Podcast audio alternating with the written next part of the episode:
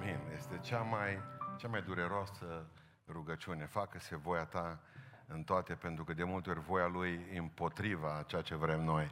Cuvântul Domnului în dimineața aceasta este din prima carte a Bibliei, din cartea Genesei, din capitolul 50, de la versetul 19, uh, o să citesc, până la versetul 21. Da, e bine ca să înțelegem contextul. Hai să citim de la versetul 15. Geneza 50 cu 15. Când au văzut frații lui Iosif că tatăl lor a murit, au zis, dacă va prinde Iosif ură pe noi și ne va întoarce tot răul pe care l-am făcut. Și au trimis să spună lui Iosif, tatăl tău a dat porunca aceasta înainte de moarte. Așa să vorbiți lui Iosif, o, iartă nelegiuirea fraților tăi și păcatul lor și că, căci s-au făcut rău. Iartă acum păcatul robilor Dumnezeului tatălui tău. Iosif a plâns când a auzit cuvintele acestea. Frații lui au venit și s-au aruncat ei însuși cu fața la pământ înainte lui și au zis, suntem robii tăi. Iosif le-a zis, fiți fără teamă, căci sunt eu oare în locul lui Dumnezeu? Voi negreșit v-ați gândit să-mi faceți rău, dar Dumnezeu a schimbat rău în bine, ca să împlinească ceea ce se vede azi, și anume să scape viața unui popor în mare număr. Fiți dar fără teamă, căci eu vă voi hrăni pe voi și pe copiii voștri. Și am mângâiat și le-am bărbătat inimile. Amin. Reocupăm locurile, putem să oprim și uh, ventilatoarele astea. Vreau să vă readuc aminte de întâmplarea aceasta. Erau robi în Egipt, Israelul, poporul Israel, și uh, încă nu ajunseseră să robească, doar mâncau din roadele Egiptului. Cert este că Iacov murise. Iacov era bătrânul, tata lui Iosif. Iosif era prim-ministru în Egipt pe vremea aceea. Și știți că el a ajuns acolo vândut de frații lui. Știți că a ajuns acolo pentru că uh, Dumnezeu, de fapt, marea lui înțelepciune, voia să le scape sămânța din Israel. Știa că va fi o foamete mare și că, de fapt, trebuiau ajutați în anii aceia de foamete să poată să aibă ceea ce au nevoie, hrană. În momentul în care a murit Iacov, frații lui Iosif au crezut că Iosif nu i-a ucis pe proprii lui frați care l-au vândut, din cauza cărora a stat 12 ani în temniță și rob atâția ani de zile, până a ajuns prim-ministru. S-au gândit acum o ne omoară. Din cauza tatălui nu ne omorât până acum. Și au prins groaza. O și inventat o poveste, un testament. Iacov nu s-a gândit vreodată că ar putea să facă Iosif lucrurile astea. Deci nu avea asemenea testament. S-au gândit că fratele lor îi bea rău. Uitaseră că nu mai era omul acela de carne. Și nu mai era Iosif, omul natural. Iosif era omul ceresc. Când s-au dus plin de frică la el, au spus niște lucruri incredibile. Și va trebui să înțelegeți că, de fapt, aceasta e dragostea lui Dumnezeu, îl schimbă pe om. Pentru că dacă nu ne va schimba Dumnezeu, indiferent ce etichetă vom pune, de ortodox, de catolici, de pentecostal, de baptiști, de sâmbătari, de ce vreți dumneavoastră, zero totul. Creștinismul ăsta trebuie să se vadă și trebuie să se vadă după ce ieșim din catedrale, biserici, după ce ieșim afară din duminicile noastre, în care suntem foarte evlavioși. Creștinismul trebuie să se vadă lunea și marțea și miercurea. Adică noi nu luăm cerul noi ca să lăsăm în parcare. Noi trebuie să ducem cerul acasă, să fim oamenii cerești. Vă rog să fiți atenți ce spune Iosif. Ce trebuie să faceți ca să păstrați cerul în voi și să fiți oamenii aceia lui Dumnezeu păstrați în dragostea Lui. Primul lucru pe care trebuie să îl învățăm astăzi este că nu suntem Dumnezeu, nici eu, nici voi. Dacă vreți să rămâneți oameni cerești, niciunul din noi nu-i Dumnezeu. S-a uitat Iosif la ei și a zis încă o dată în versetul 19, sunt eu oare în locul lui Dumnezeu? Dar el era prim-ministru celui mai mare imperiu care a fost vreodată. Care aveau grădinile suspendate și sistemul de irigații pe care astăzi nu-l visăm. În urmă cu 3500 de ani în Egipt se făceau operații pe cordă deschis. Cele mai mari sisteme de îmbălsămare a unui mort cunoșteau toate, toate artele, cunoșteau uh, cunoșteau construcția, pentru că piramidele alea s-au construit fără macarale.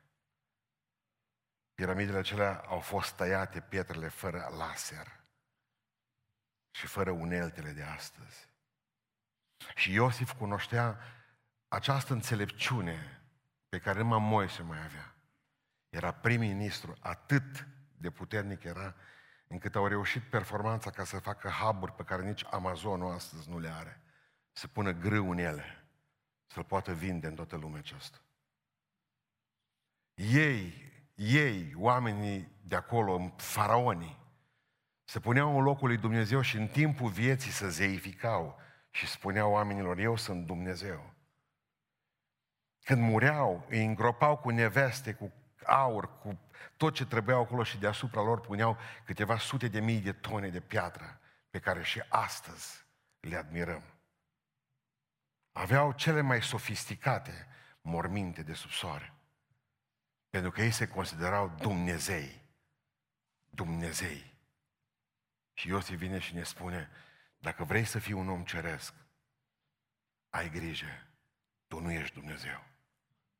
Indiferent câți bani ai, indiferent cât ești de frumoasă sau de frumos, indiferent câtă putere politică sau militară ai, America, Rusia, bogații lumea acestea, șeicii, oamenii care se cred puternici în lumea aceasta, vedetele de la Hollywood, aveți grijă, voi nu sunteți Dumnezeu. În momentul în care au venit în fața fraților lui, s-au gândit frații aceștia, bă, ăsta ne căsăpește acum, pentru că e ca Dumnezeu acum. El numai din ochi clipește și veneau satrapii. Dar Iosif nu mai era așa. Sunt bombardat în fiecare zi cu 100 de reclame dacă mă uit la televizor. 100. Aproximativ 100 vin în capul meu. Și toate reclamele acestea vor să inoculeze în mine următoarea gândire. Toate reclamele, una, unu, ce spun reclamele astea? Totul se poate rezolva. Totul. Doi, totul se poate rezolva rapid. Și al treilea lucru care îmi spun sutele de reclame, mesajul subliminal în mintea mea, totul se poate rezolva rapid cu ajutorul unei tehnologii. Așa că dacă vrei o cafea rapidă, ai nevoie de un expresor. Dacă vrei, uh, eu știu, ceva ce trebuie ție, să cunoști lumea, îți trebuie un televizor mai mare, îți trebuie mai mult net, îți trebuie, înseamnă că n-ai avut destul acasă, n-ai avut destulă tehnologie. Nu ne mai ajunge 4G, ne trebuie 5G și totul se va rezolva. Totul.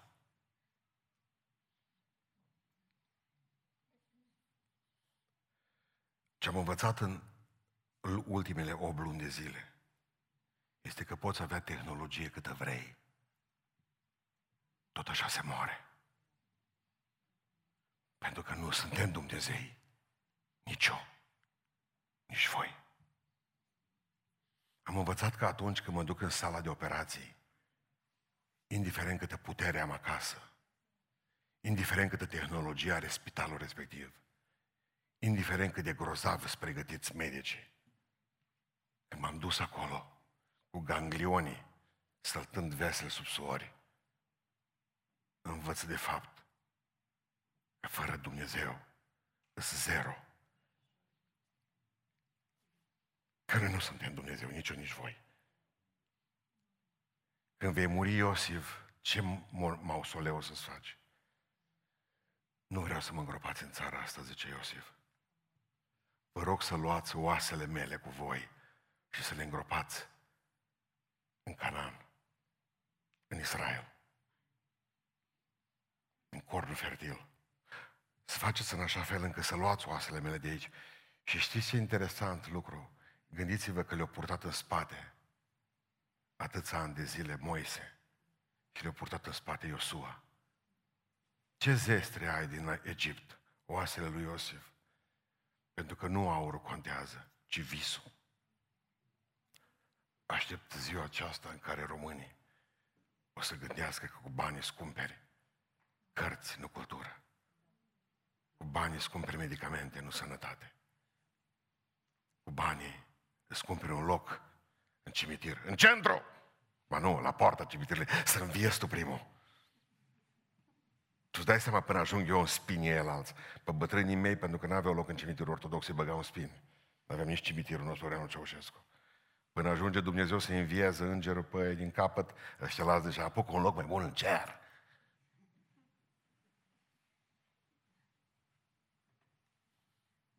Poți să ai marmură de Carara, sub cruci de aur,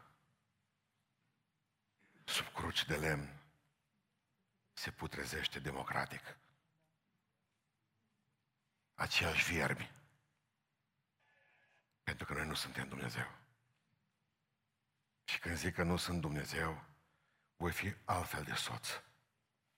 Mai bun, nu ăla. Bă, casa mea cântă cocoșul. În casa ta trebuie să cânte Dumnezeu. Că dacă nu fac dragii horă, dansează Charleston. Nu ești Dumnezeu. Nu sunt Dumnezeu. Cu asta începe pocăința. Eu sunt oare în locul lui Dumnezeu? Zice, nu vreau. Nu vreau să fiu mormântat aici. Nu vreau în țara aceasta. Eu sunt un băiat bun, simplu. Al doilea lucru care ți-l trebuie este să înțelegi că trebuie să... Eu trăiesc într-o lume rea, nu sunt Dumnezeu și culmea trăiesc într-o lume rea. Ziceți amin. Nu e lumea bună în care trăim noi. Ascultați ce spune mai departe, dar citesc eu. Voi negreșit, v-ați gândit să faceți cum? Rău. Asta e lumea în care trăim. Voi negreșit, ați vrut să faceți rău. Lumea în care trăiesc nu e lumea aia bună, utopică. E lumea aceasta în care nu trebuia să scuze comportamentul fraților lui, dar vrea să le spună în felul următor, mă, sunteți băieți răi, într-o lume rea. Aproape că pe undeva vrea, vrea să scape pe fereastră. Zice, toți sunt așa. Lumea pe care, în care trăim nu e o lume bună. M-am tot gândit zilele acestea, trebuie să anticipez crucea. Că dacă nu anticipez crucea, nu o să o porni niciodată. Adică spune în Biblia mea, în cuvântul Dumnezeu spune, că și în România, în anul 2020, de aici încolo veți vedea mai pregnant, toți acei care voiesc să trăiască o viață evlavioasă în Hristos vor fi, cum? Prigoniți. Asta scrie în Biblie. Faptul că zici că crezi în Dumnezeu în urmă peste câțiva ani de zile va fi considerată infracțiune.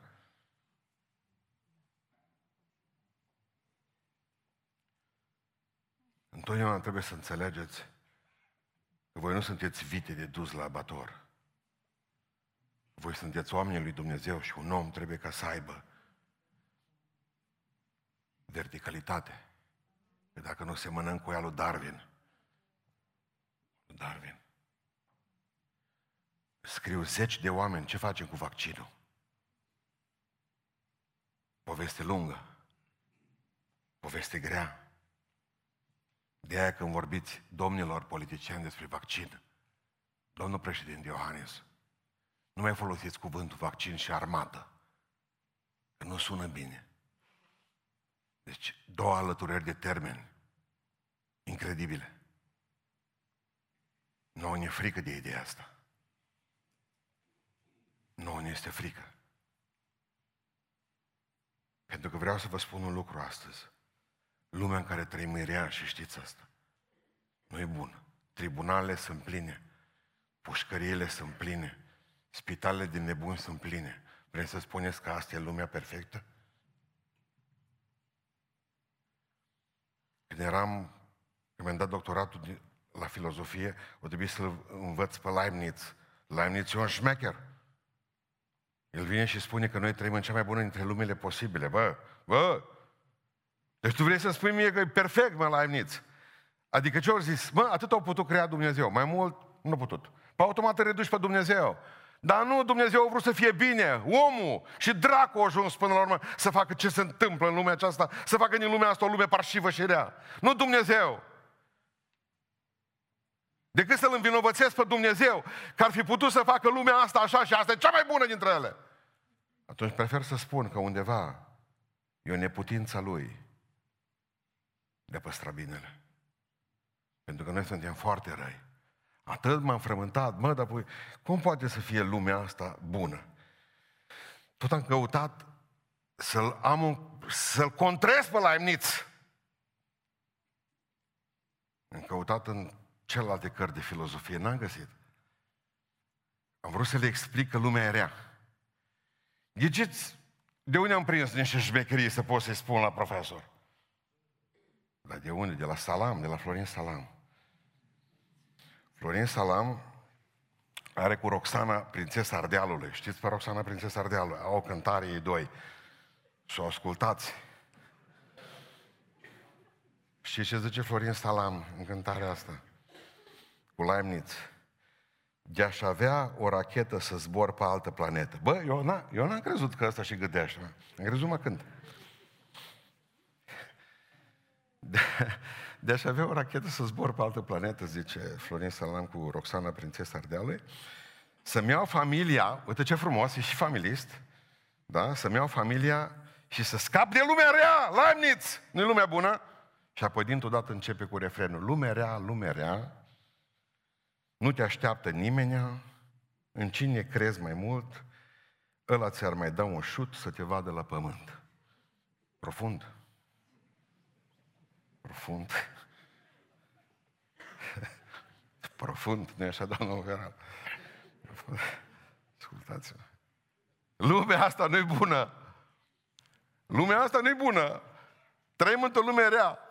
Creștinii au obligația să o facă mai bună. Că dacă veniți și spuneți că lumea asta e bună, nu-i corect. Voi ați vrut să faceți rău. Mai repede facem rău decât binele, oricare dintre noi. Mai repede mințim decât spunem adevărul. Mai repede ne înșelăm decât să ne ajutăm. Mai repede devenim indiferenți.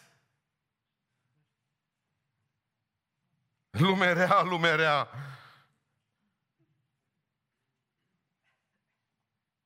Adică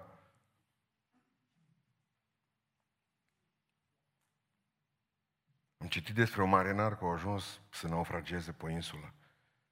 Pe 14 ani a stat pe insula aia singur.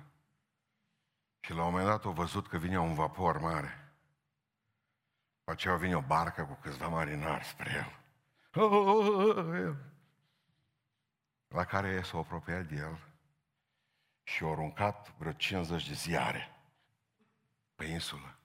Și zice, noi mai avem, mergem că avem ceva treabă, zice, la corabie, la vapor. Citește ziarele astea să vezi ce e în lumea în care vrei să te întorci. Dacă vrei, dacă mai vrei după ce citești ce e în lume, veni și te luăm dacă nu rămâi din unde ești. Nu e lumea bună. De când mă trezesc și că până mă culc, lumea rea, lumea rea, nu te ajută nimeni. Adică noi facem parte din lume, dar nu suntem din ea. Eu pe mulți, zice, bă, pastore, zice, nimănui nu-i pasă de mine. Nimănui, zice, uite-te, eu sunt în vârful muntelui. Ce crezi tu că-i pasă cuiva de mine? Cine crezi că mă știe? Și am zis, dacă simți așa că cuiva nu-i pasă și nu te iubește nimeni și nimeni nu întreabă de tine, Ia încearcă vreo două luni de zile și nu-ți plăti impozitele. Ia încearcă vreo două luni de zile și nu-ți plăti rata și vei vedea că îi pasă de tine cuiva. Și că nu e singur pe lumea asta. Că cineva se interesează de tine. Corect? Deci nu mai ziceți că sunteți singuri. Nu mai ziceți că nu aveți pe nimeni. Unde să fugim departe? Pe vremuri visul românului era să fugă în America. Tare frumos e în America, mai ales când vezi la știri cum să bat negri și fac pipi pe statui. Și că oamenii stau în casă cu pușca în mână, toți. Tare frumos. Nu vreți să emigrați în America? Nu, mersi. Dacă ar fi să aleg între Albania și America, aleg Albania, Tirana. Unde fugi din lumea asta? Unde te duci departe? În Australia? Vrei să scapi? Al unde va fi mai bine? Lumea asta în care trăim nu e o lume bună, e o lume rea. Dar zice, pastore, nu iubești pământul ăsta? Nu. Dar te-am prins că de eu vor l-am sărutat. L-ai sărutat, zice. Păi l-am sărutat. Mai sunt o câțiva frați de noștri, dacă vreți, îi spun pe toți, care au sărutat pământul. După ce am coborât din avion, eu două, trei ori, pământule, pământule, te iubesc. Dar nu neapărat că zic că e pământul bun. Nu este așa. De câte ori a sărutat și voi oameni răi? Pământul pe care trăim nu e bun. Numai așa Dumnezeu poate lucra în mintea ta, dacă înțelegi că pământul pe care stai e rău și că trebuie să-l faci mai bun. Nu ești Dumnezeu, dar nici nu locuiești în cea mai bună lume posibilă. Și atunci îți vine dorul de cer. Degeaba le spui la oameni, vedeți că sus e cerul și e frumos cu Dumnezeu, aștept învierea morților și viața veacului ce va să vie, câtă vreme ei iubesc pământul ăsta. Degeaba vorbesc eu despre Dumnezeu cu voi și despre cer, dacă voi vă temeți că muriți de COVID. Pentru că omul ceresc știe că dacă pleacă de aici, merge într-un loc mai bun. Punct. Nu încercați să faceți din pământul ăsta cerul. N-aveți cum. N-aveți cum. Al treilea lucru pe care vreau să vă învăț astăzi. Cum puteți să fiți oameni cerești? Să știți, nu numai că nu sunteți Dumnezeu, nu numai că nu locuiți pe cea mai bună dintre planetele posibile, trebuie să știți că Dumnezeu e suveran. Dumnezeu e suveran. Voi zice, Iosif câte frații ați vrut să-mi faceți rău.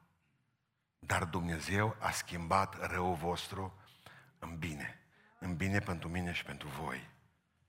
Pentru că cel care manevrează piesele de șah, unde nu ești decât un pion, câteodată un rege la patru ani, sau un nebun tot timpul, câteodată ți se pare că ești prințesă, regină sau rege, dar toți de aici suntem pioni în mâna lui Dumnezeu. Și reginele, și caii, și nebunii, toți suntem în mâna lui Dumnezeu. Piese. Voi ați vrut să-mi faceți rău, dar Dumnezeu a schimbat răul vostru în bine. Satana parcă domină acum. Dar să nu uitați, prietenii mei, Dumnezeu are ultimul cuvânt în universul acesta. Dumnezeu. Dumnezeu folosește suveranitatea Lui Întotdeauna pentru binele meu, că toate lucrurile, spune Dumnezeu, le lucrează El spre binele celor ce îl iubesc pe El.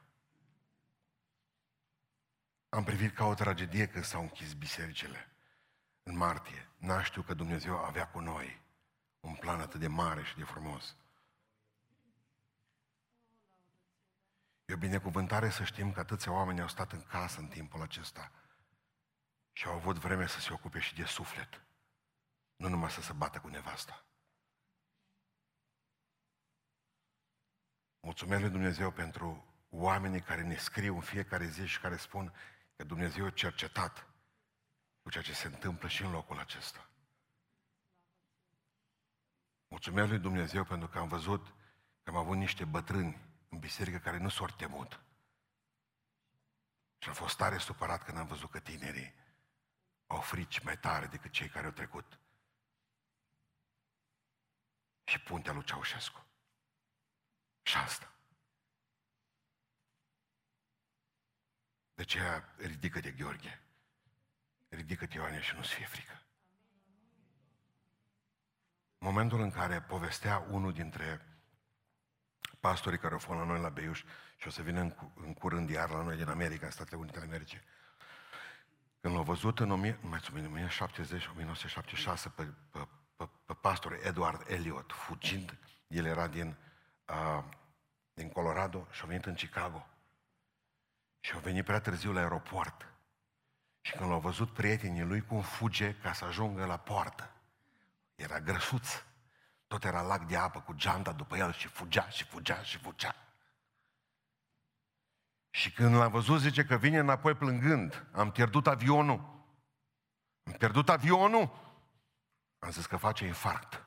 O căzut jos, roșu tot, așa mergeau pulsau venele în cap la el. De supărat că a pierdut avionul. 24 de minute mai târziu s-a prăbușit avionul. 276 de oameni morți. De multe ori și tu fugi, mă. Tu fugi după avionul ăla. El nu merge încet, mă duc să mă urc în avion. Nu, tu fugi după el. Ți-e pare rău că l-ai pierdut. Câte ocazii n-ați pierdut în viață și vă pare rău pentru că le-ați pierdut. Ascultați-mă, Dumnezeu v-a pus pedica. Dumnezeu.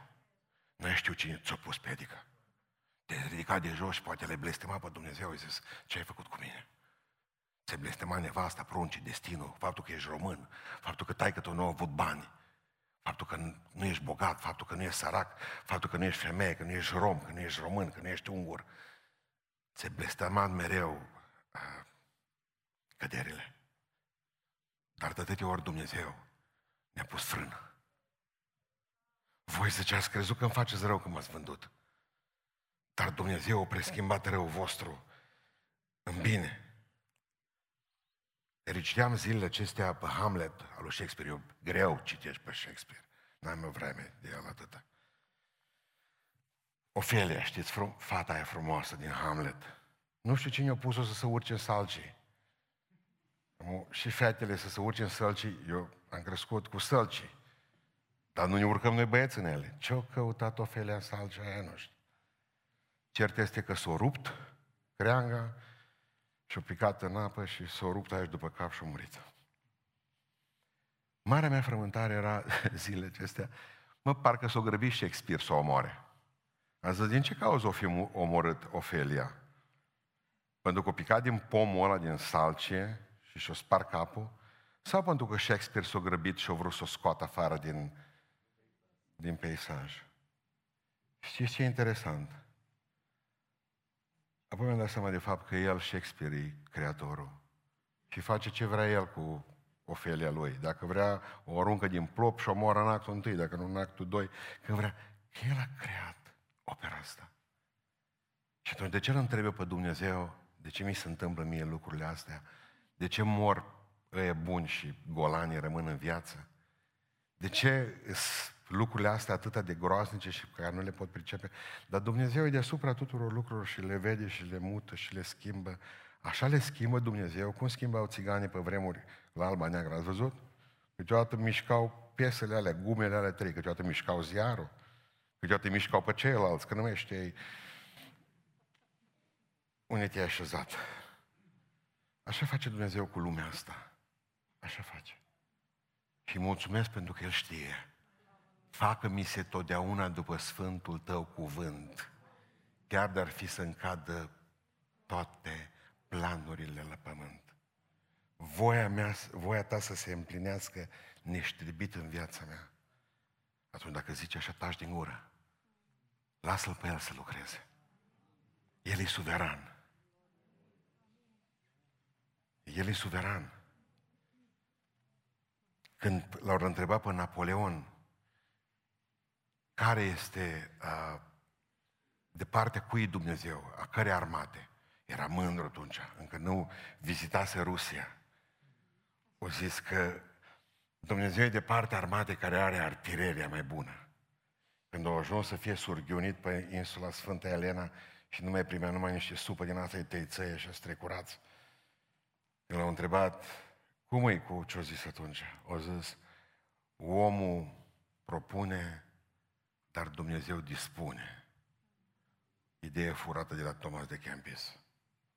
Thomas de Aquinas. Dumnezeu dispune până la urmă. Noi ne facem planuri. V-ați făcut plan? Câți dintre dumneavoastră v-ați făcut niște planuri așa și încețoșate pe mâine dimineață știind ce aveți de gând să faceți? Să ridicați mâna sus să văd care aveți agende. Așa. Acum trebuie să spunem dacă va voi Dumnezeu. Că pâine mâine putem să fim la Stix. În fața lui Cerber. Trecem vămile. Înțelegeți? Dacă va voi Dumnezeu. Dacă. Dacă. Adică eu cred din toată inima că Dumnezeu și în dimineața asta e suveran peste viața mea și peste viața ta. Și cu voia Lui se întâmplă toate. Cu voia, ta, cu voia Lui e senator sau deputat sau nu e sau primar. Cu voia Lui Dumnezeu. Dacă El vrea, va fi. Dacă nu, nu. Până la urmă Dumnezeu e cu ele cu toate. El reușește ca dușmanii să-ți facă cele mai mari lucruri și mai bune.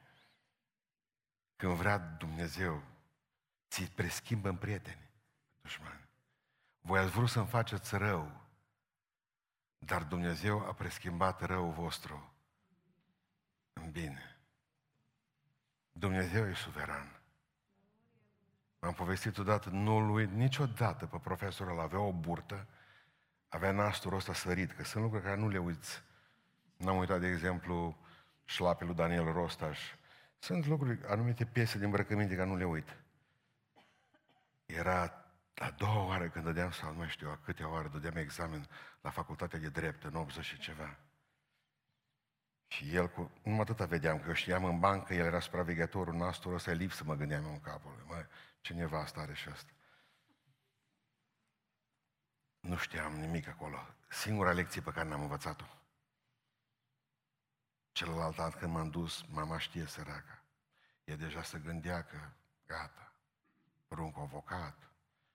Dacă și mă vedea cu peruca aia, haina e neagră, pe când lege pe ce. M-am dus acolo, trei pixuri și două stilouri. Niciunul nu scris, mă. Vedeam nastorul ăsta, ci stătea lângă mine acum, că el vedea cum... și la că zice, pe tine te-am văzut și anul trecut, parcă ce. Zic, da. Zice, ai încercat cu toate pixurile? Ai încercat. Mie stilourile nu funcționează. Nu, zic că trebuie. Nu, no, n-ai priceput, zice că mine. Dumnezeu nu te vrea, ci Mai stai o jumătate de oră, că n-ai voie să ieși la muzică. El mă încuraja. Am stat liniștit încă jumătate de ceas. Mi-am dat seama că nasturile ăla e providențial plecat. Și am plecat pe ușa aia știind că Dumnezeu a vorbit pentru un om pe care nu l-am văzut niciodată. Pentru că Dumnezeu ne frânge câte o aripă când vrea să ne dea altele și alte direcții. Așa că pupați mâna. De câte ori v-a oprit, de câte ori v-a împins, de câte ori au zis da, de câte ori au zis nu, de câte ori zis, băi, ești copil, mai așteaptă. Și ultimul lucru pe care vreau să vă învăț în dimineața asta, că sunteți oameni cerești, să nu uitați că nu sunteți Dumnezeu. Doi, să nu uitați că trăiți într-un pământ rău, un pământ rău. Trei, să nu uitați că Dumnezeu e suveran. Patru, să nu uitați că pe pământul acesta planul lui Dumnezeu pentru viața mea este că eu să fiu o binecuvântare pentru alții. Amin. O binecuvântare pentru alții. Ascultați ce zice versetul 21. Ce frumos! Fiți dar fără teamă! De ce le era frică? De COVID? Nu, de mâncare. Nu o să mai aibă mâncare. Căci eu vă voi hrăni. Eu, eu. De aia m-a lăsat Dumnezeu pe pământul ăsta să vă hrănesc pe voi și pe copiii voștri. Deci nu numai pe voi, ci și pe pruncii voștri. Le-a asigurat viitorul. Și Iosif, eu am ajuns prim-ministru. Și Dumnezeu m-a pus pe mine prim-ministru. ca să vă dau vouă să mâncați. Și vouă și copilor voștri. Nu Dumnezeu m-a pus pe mine prim-ministru să mănânc eu până crap. Și să mâncați voi. Știți de ce nu mai avem încredere în politicieni? Pentru că au crăpat ei. Au mâncat până au crăpat. O uitat să lase să cadă printre degete. Atâta voiam.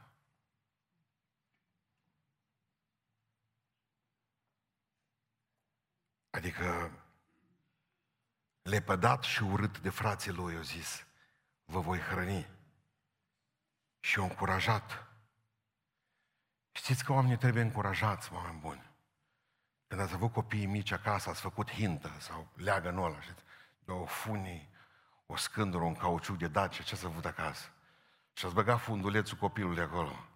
Și ce ați făcut? De două ori ar trebui, de două ori. Aia pleacă el. Cei mai mulți oameni de aici au nevoie doar de o singură, de o singură balans. Și trebuie să-l dea un preot, un politician, un bătrân, un tată, o mamă. Ești un tâmpit, ești o prostă, ești, bă, ești ca taică tu, nu o să reușești niciodată să faci viață. Nu, nu, nu, hai că poți. Hai mă că poți. Și ce are nevoie țara asta? Hai că se poate. De oameni care să inoculeze noi speranță.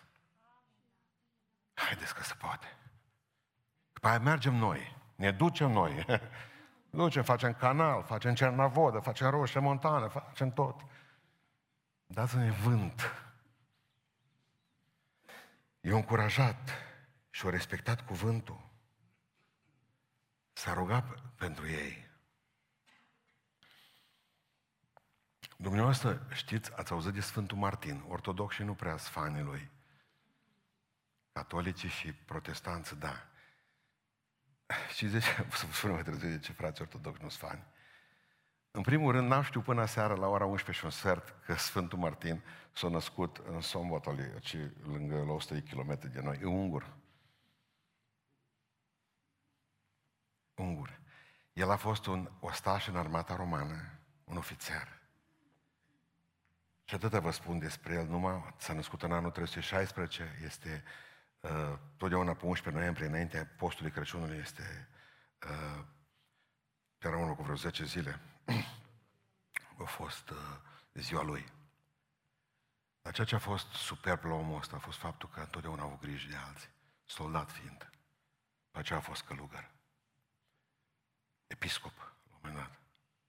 Și într-o zi când a venit de la luptă, a întâlnit în, la poarta cetății un cerșetor la care a zis, mi frig.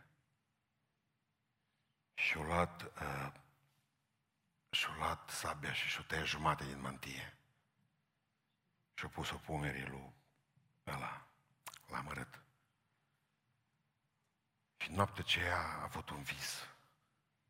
L-a văzut pe Hristos stând înfrig, înfrigurat într-un loc și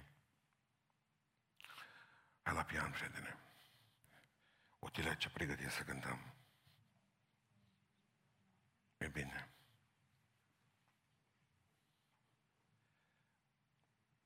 L-a văzut pe Hristos cu jumate de mantie.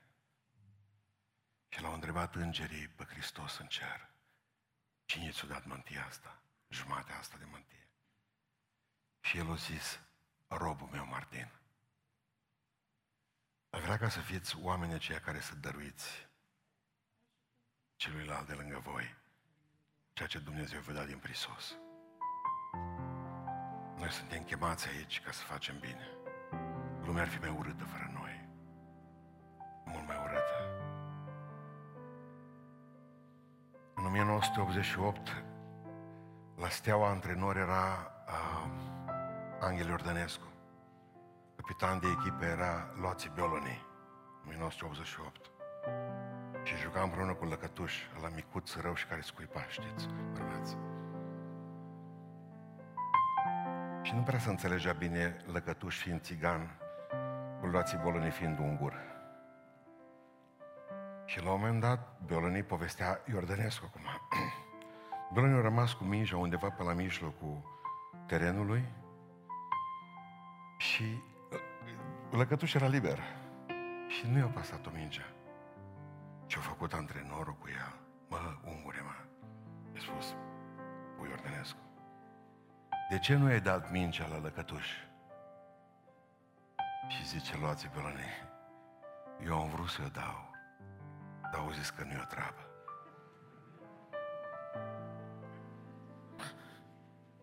Caz real. Sunt atâția oameni la care Dumnezeu vrea să spună, uite, vreau să te binecuvânt, să poți fi o binecuvântare pentru alții. Tu zici, am nevoie. Nu am nevoie.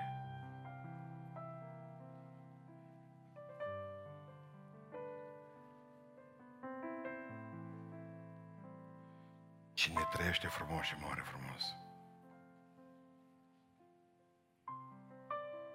Dacă Dumnezeu ți-a dat darul vorbirii și încurajării, vorbește frumos oamenilor. Dacă Dumnezeu ți-a dat darul de dărui, că nu toți, că sunt o grămadă de bogați gârciți, că nici moartea ar fi în stare să se mormânteze într-un sac, nici sicriu să nu-și caute. În viață trebuie să fii om.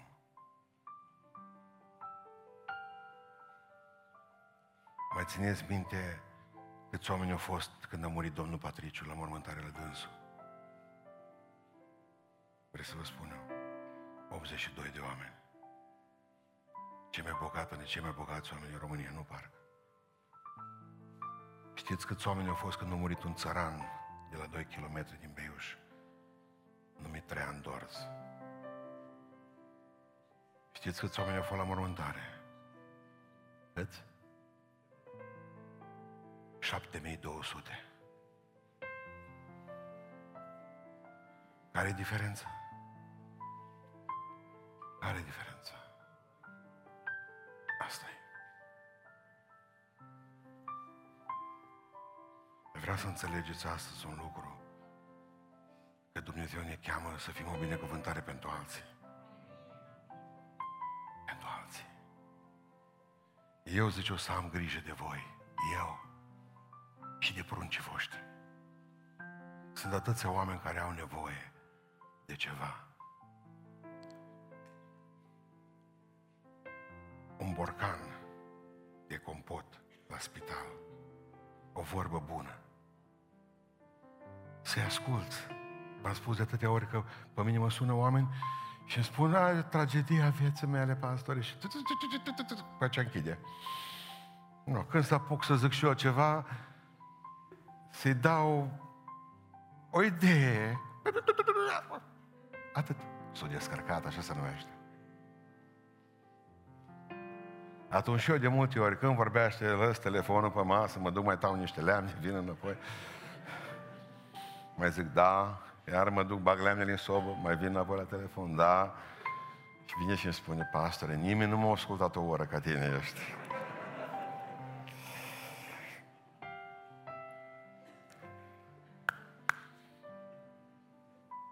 Ăștia sunt oameni cerești. Eu crezut că au de-a face cu Iosif omul natural, dar nu mai era natural.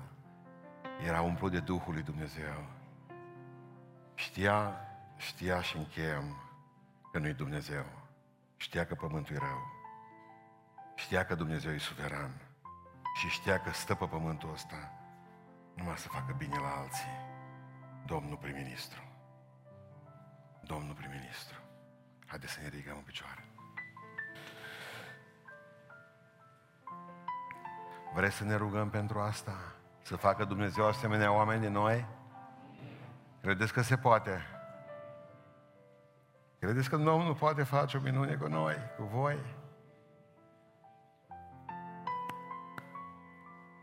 Ce bine, ce bine să poți face bine. Ce bine să poți să stai lângă Dumnezeu. Ce bine e ca să poți să speri, să crezi, poate fi ceva bun în țara asta. Haideți să ne rugăm să spunem Domnului, fă asemenea om ca pe Iosif, Doamne. Ne rugăm fiecare cum știm, amin.